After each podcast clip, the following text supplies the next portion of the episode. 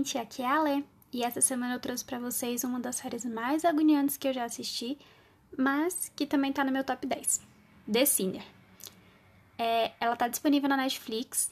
E como a terceira temporada lançou tem pouco tempo, eu achei que seria legal falar um pouquinho dela para vocês, porque vai que vocês estão querendo assistir a série, maratonar, quem sabe, mas estão com um pouquinho de dúvida sobre o enredo, se vale a pena ou não, então eu resolvi tirar essa dúvida de vocês.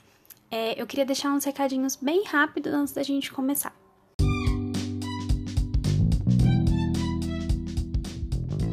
Olha aí quem voltou com a pontualidade.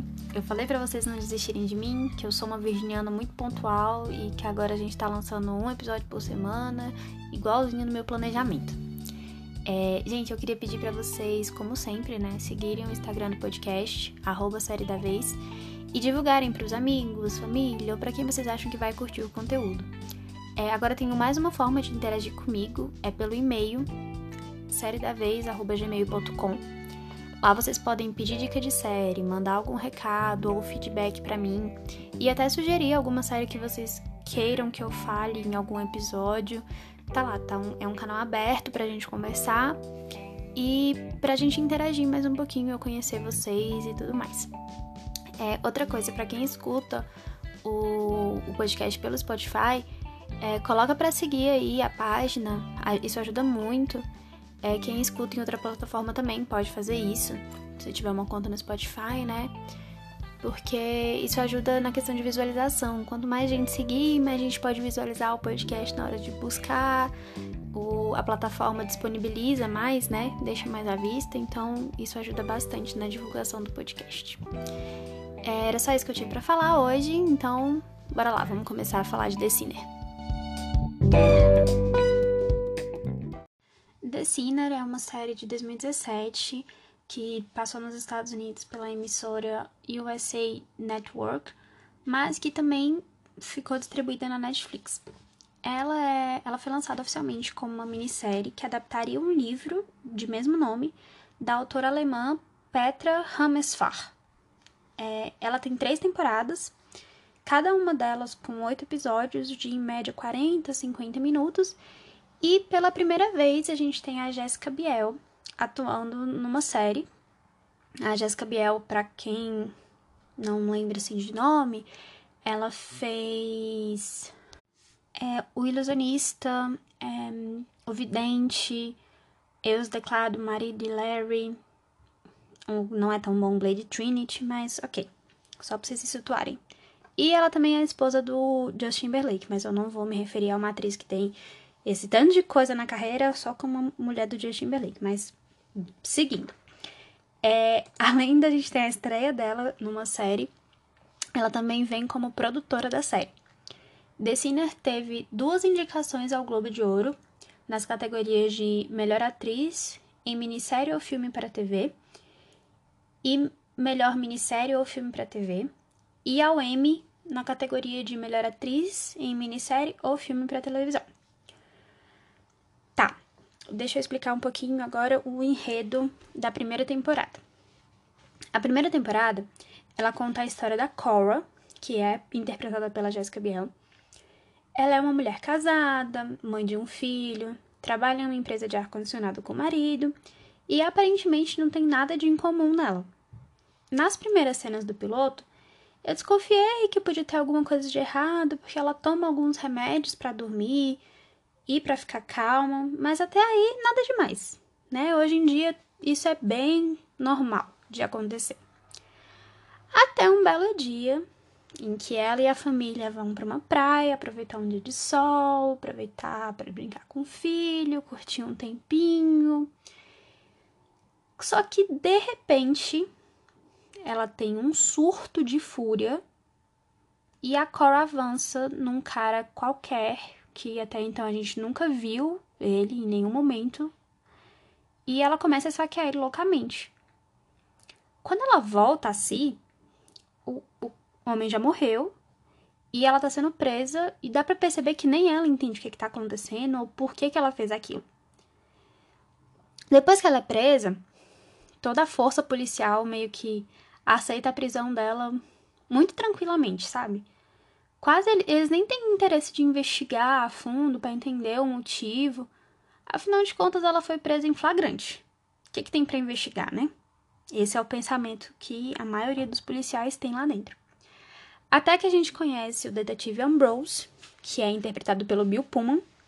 Bill Pullman, gente, ele fez Independence Day. Ele é o presidente dos Estados Unidos no primeiro Independence Day e no segundo ele também aparece. É, o detetive Ambrose aparentemente é o único que entende que aquele crime não pode ter acontecido do nada. Não tem como uma pessoa olhar para um desconhecido e falar: vou matar você agora porque eu quero.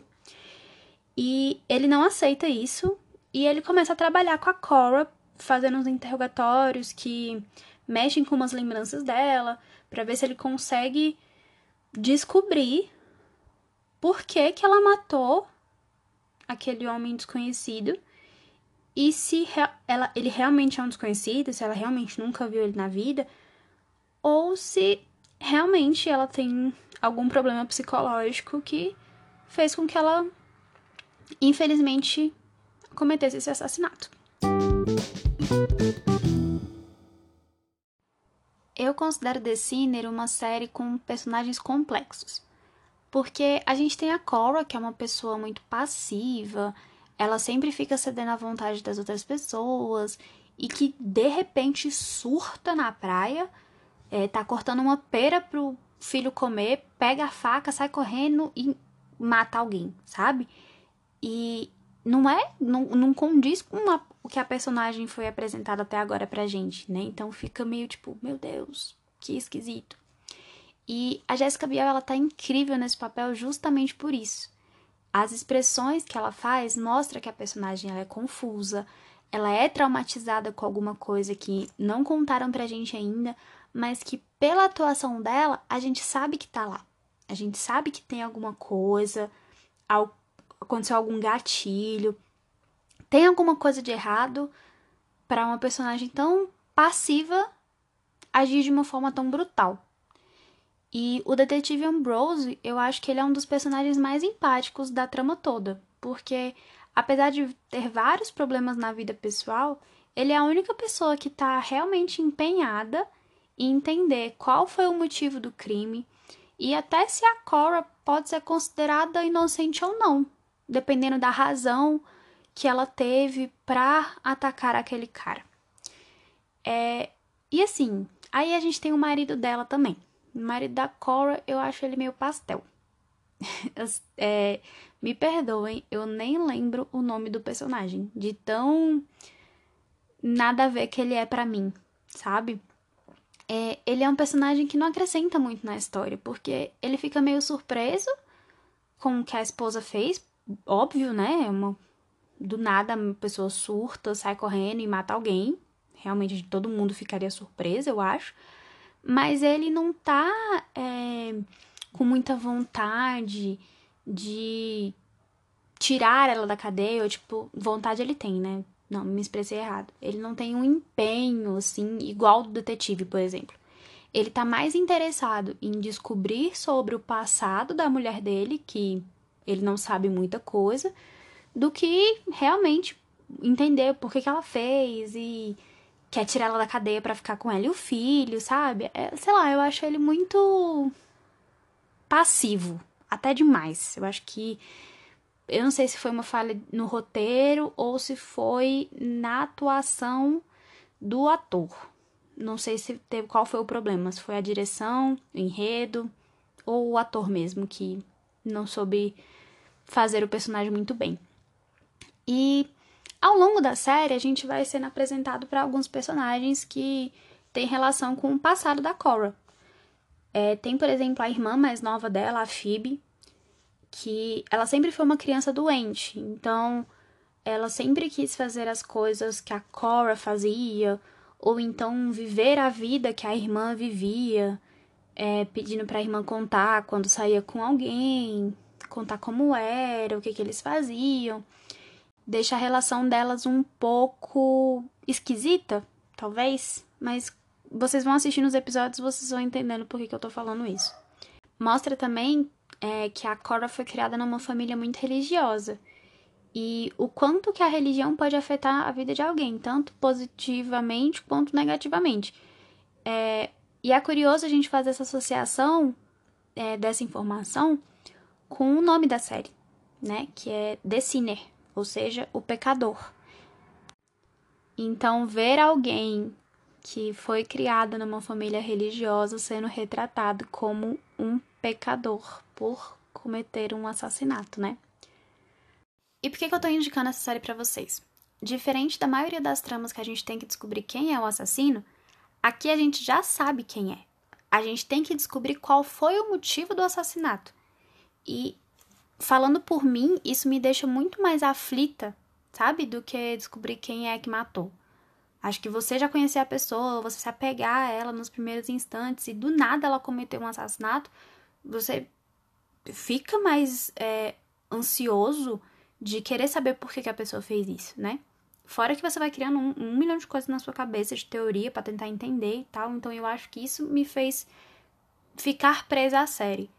Eu comecei a assistir The Sinner muito sem pretensão nenhuma. Eu nunca tinha ouvido falar da série. Eu tava mexendo na Netflix com a minha mãe e a minha irmã. E vimos a série, assistimos o trailer, falamos, ah, parece ser bacana, vamos ver. Pronto, foi numa sentada só, foram uns quatro episódios. E aí a gente terminou de assistir depois, mas assim, foi uma série que prendeu a gente mesmo, porque a gente ficou curiosa para entender a, o que que aquele rumo todo tava levando a gente. É, e um, uma coisa bastante bacana que eu acho na série é a questão de como que é a narrativa. É, ela é bem é um pouco parecida com Big é, com Sharp Objects que eu falei no episódio anterior, que mescla o presente com o passado através de flashbacks. E esses flashbacks vão moldando o que está acontecendo no presente e eles vão explicando pra gente é, as peças que faltam em todo esse quebra-cabeça para você entender a história.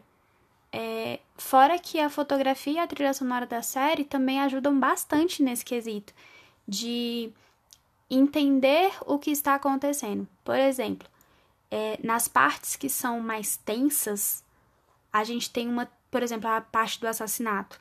Isso é logo no piloto, tá, gente? Então não é um. um tá no trailer também, não é um spoiler. É, a parte do assassinato, a gente tem uma trilha que tava bem tranquila. Do nada a trilha sonora fica um pouco mais tensa e a câmera ela vai fechando assim no rosto da Cora, sabe? É, foi uma cena que, gente, eu fiquei abismada. É uma cena que eu assistia, eu segurava, prendia a mão assim na cama e ficava agoniada, tipo, meu Deus, como assim? A mulher tava vivendo normal e do nada ela faz isso, sabe? Foi bem, bem marcante para mim.